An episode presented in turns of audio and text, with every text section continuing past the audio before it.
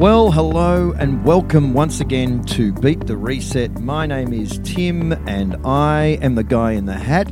And today we have with us Carmelle Pavan from As Good as Gold in Melbourne. Now, before we get started today, I just wondered if you could uh, tell us a little bit about yourself again and, and who you are and what it is you do. Certainly. Um, I'm the general manager of As Good as Gold Australia. I've been with the company for over seven years, seen um, a huge growth in precious metals, which is um, fantastic, including self managed super funds. Um, my background, uh, just in a nutshell, I um, was originally a um, radio, television, broadcast journalist, ran my own business, uh, marketing, PR. I've worked in finance finance, couple of years in finance as well, uh, but always looked after clients. Uh, and we're starting to do a lot more of these um, promotions, such as podcasts, and a lot more marketing, getting the word out there, Tim, of the benefits of owning precious metals. Absolutely. And uh, today we wanted to explore one component of precious metals, and that was something to do with risk diversification. So you and I were having a conversation uh, just before Christmas about, you know, what are the, the risks of being in certain assets, and, and where does gold and silver fall into that risk? Are they high risk? Are they mid risk? Are they low risk? Um, this is something that uh, consumers don't think about, but investors have to think about. So, what I want you to do is share your your kind of view of risk diversification and uh, your your view of, of, investing per se, involving uh, obviously gold and silver as well.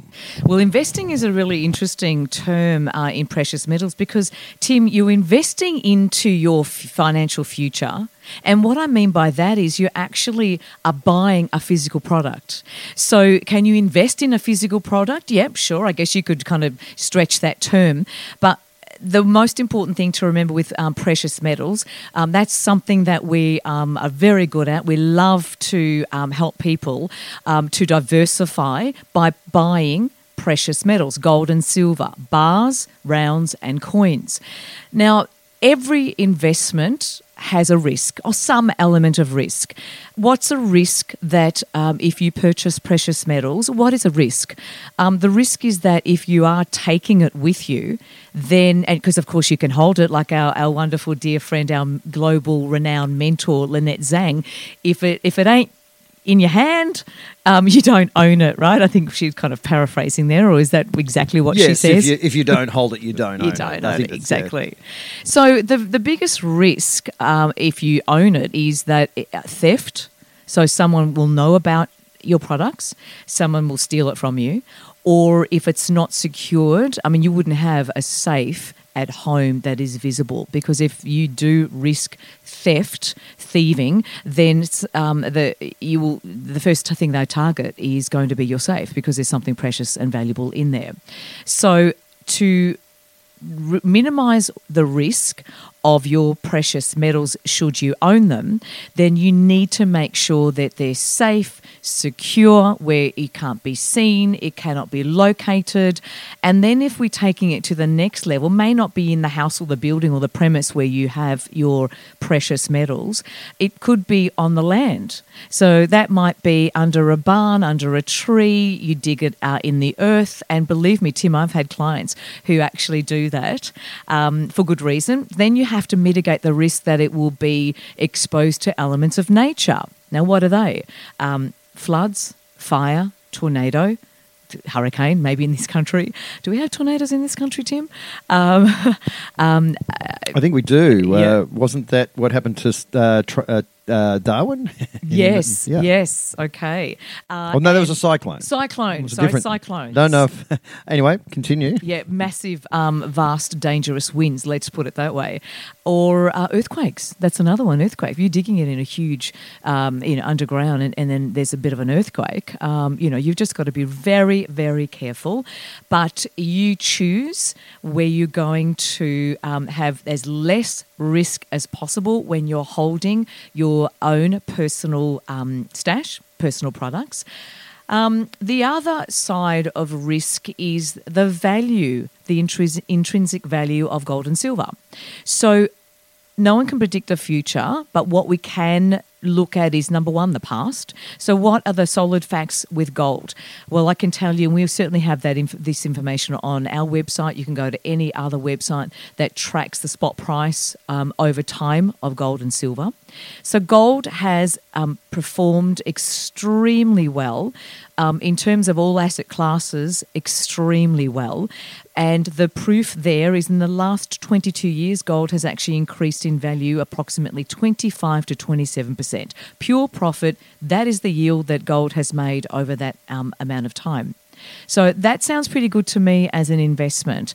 Gold is increasing this year um, exponentially. And when you look at what's happening geopolitically, uh, Tim, you talk about this a lot. What's happening with the um, the BRICS, uh, the member uh, member company uh, mem- member companies um, of BRICS, um, the um, state of our nation, the high inflation, the increased interest rates, the hardship that people are facing. why wouldn't you look at a solid investment that is purchasing precious metals? even if it's a small amount. You know, you can even uh, spend a couple of hundred dollars for first time investors. A little bit of silver. Right now, silver is trading at um, thir- today $35 um, Australian an ounce. Gold has actually started to rally, so it's $3,067 when just before I sat down, Tim, in Australian dollars. So we, we on our website, you'll see the price of gold and silver on our website. And essentially, um, what, what I'm saying is we can look at any types of investment investment or purchasing. Um, it is an investment for your financial future. Um, what are the risks in purchasing actual physical? Well, aside from owning the physical, there's very, very few risks other than finding a bullion dealer that will actually buy back when you liquidate, i.e., when you sell your products. So for us in this industry, Tim, I think you'd vouch for that. Gold is expected to increase exponentially the value of gold this year. Silver has been amazingly inexpensive, but it's very manipulated. It should be what, Tim, you would agree? It should be about $1,000 Australian per ounce at the moment? Well, I mean, according to the US debt clock, it should be somewhere up around about uh, 13,500 if you have a look at the ETF market and the shorting of the market. I mean, that, I know that sounds crazy. But the real price of silver is probably in the order of about $13,500. If you were to compare it to the amount that's mined out of the ground every year, which is 25,000 tonnes, yep. to the deficit and, of course, the huge hole that we have in our debt system, uh, that would be about right. Uh, so it's an incredibly undervalued commodity, is what, what I want to agree with you on that one. And when you compare gold and silver, we're talking a $3,000 differential between a spot price of gold and the spot price of silver. Well, that's right. I mean, and that's the rarity. And uh, 400 tons of, of gold is mined every year, and against 25,000 tons of silver. So that's um, that's that rarity component. And there was something else you mentioned. I just wanted to add to that. You, you're talking about the value of gold and how incredible gold is. And I just want to remind people that are listening that in the 1930s, when the banks were closed they uh, gold was the only asset class that was in, in the black. Every other asset class failed. Every one. It was the only one that was still in the black. And of course, we know that as a result of that, uh, it was the perfect asset to restabilize the central banks, which is why they took it off the people. But uh, yeah, you're 100% right. I just wanted to sort of underpin what you were saying. Well, it wasn't, isn't that the saying um, that's been the old adage that uh, gold is for the elite, silver is uh, the money for the people? That hasn't changed, except you can still right now purchase gold. But you know, Tim, there's going to be a time when you when it will be actually unaffordable. Yeah, and, and if you think about it, I mean, gold is an incredible reserve asset. There's there's no question. What you say is is 100% spot on. It's it's in, in even in a normal market, it just ticks over you know, roughly 10% compounding year on year. It's just your, your stable asset. Silver, there's an old saying that gold runs first, silver runs furthest. Yeah. And uh, silver tends to outrun gold. And the, in, and the reason that I think that's important is because you can buy a lot more of it. I mean, you can, can literally buy 83 or 84 times as much for the same amount of gold. So exactly. you can have an asset that's increasing exponentially.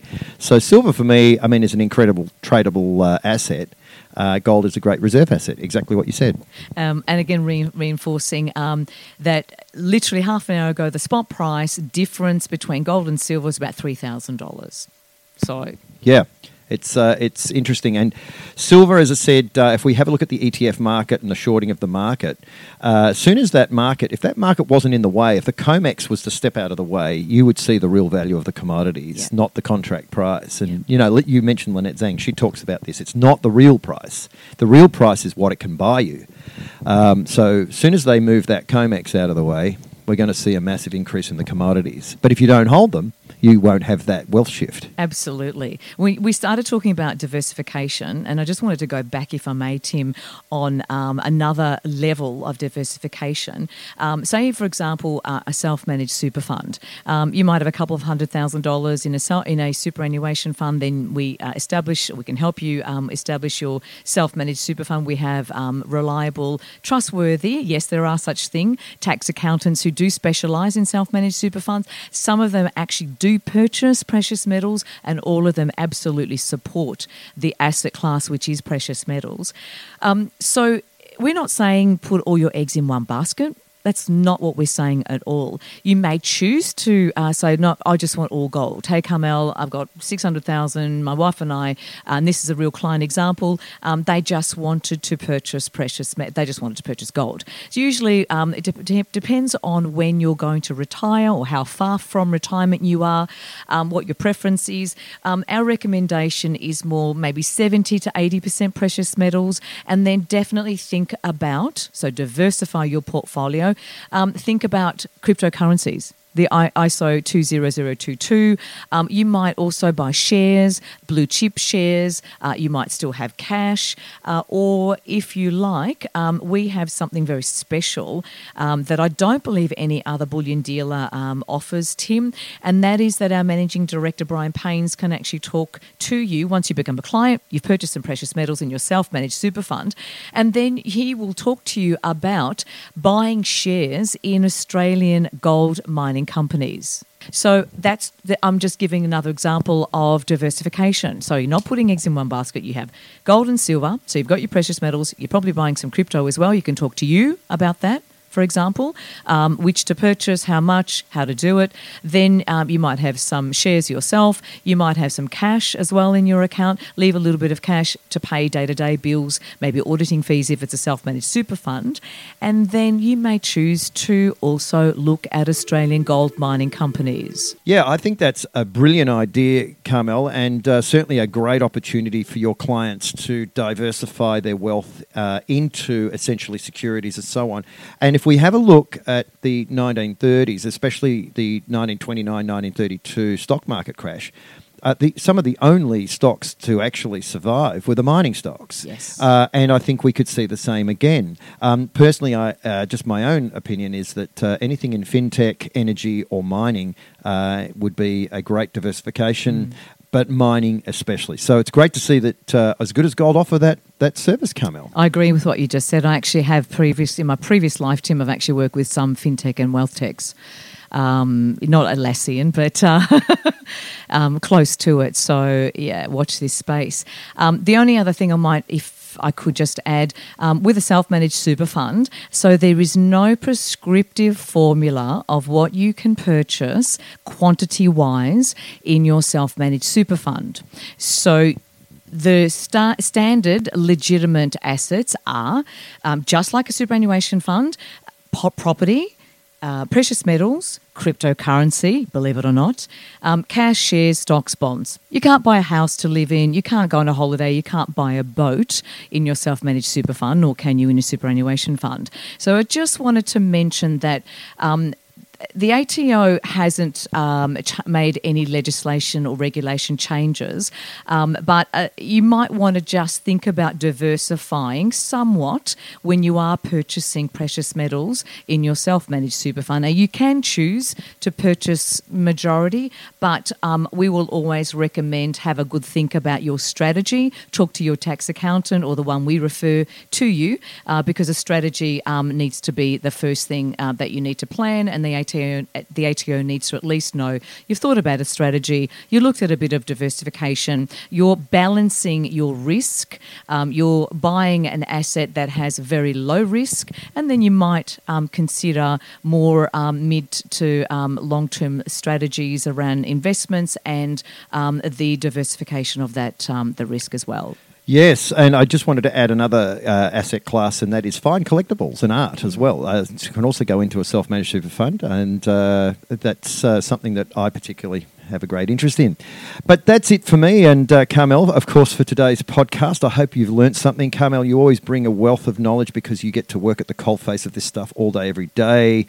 Um, and uh, so thank you again for coming in and uh, having a chat to us. And um, is there any sort of parting words you just want to leave the audience with today um, before we go? Any, any wise words, anything you can say regarding gold and silver and maybe just the general state of the economy, maybe to do yeah, just anything you could share with us just before we we we leave the podcast. Uh, aside from it's always a pleasure to speak with you, um, love being in this industry. Uh, just really to, to let um, your audience know that we, we're here to generally help and serve you, um, empowering you towards your financial freedom. Um, that's my purpose. So, love to help.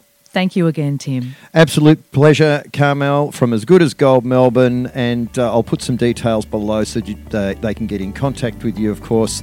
Uh, and as always, uh, whatever you're doing out there, look after your health, look after your wealth, and as always, make good choices.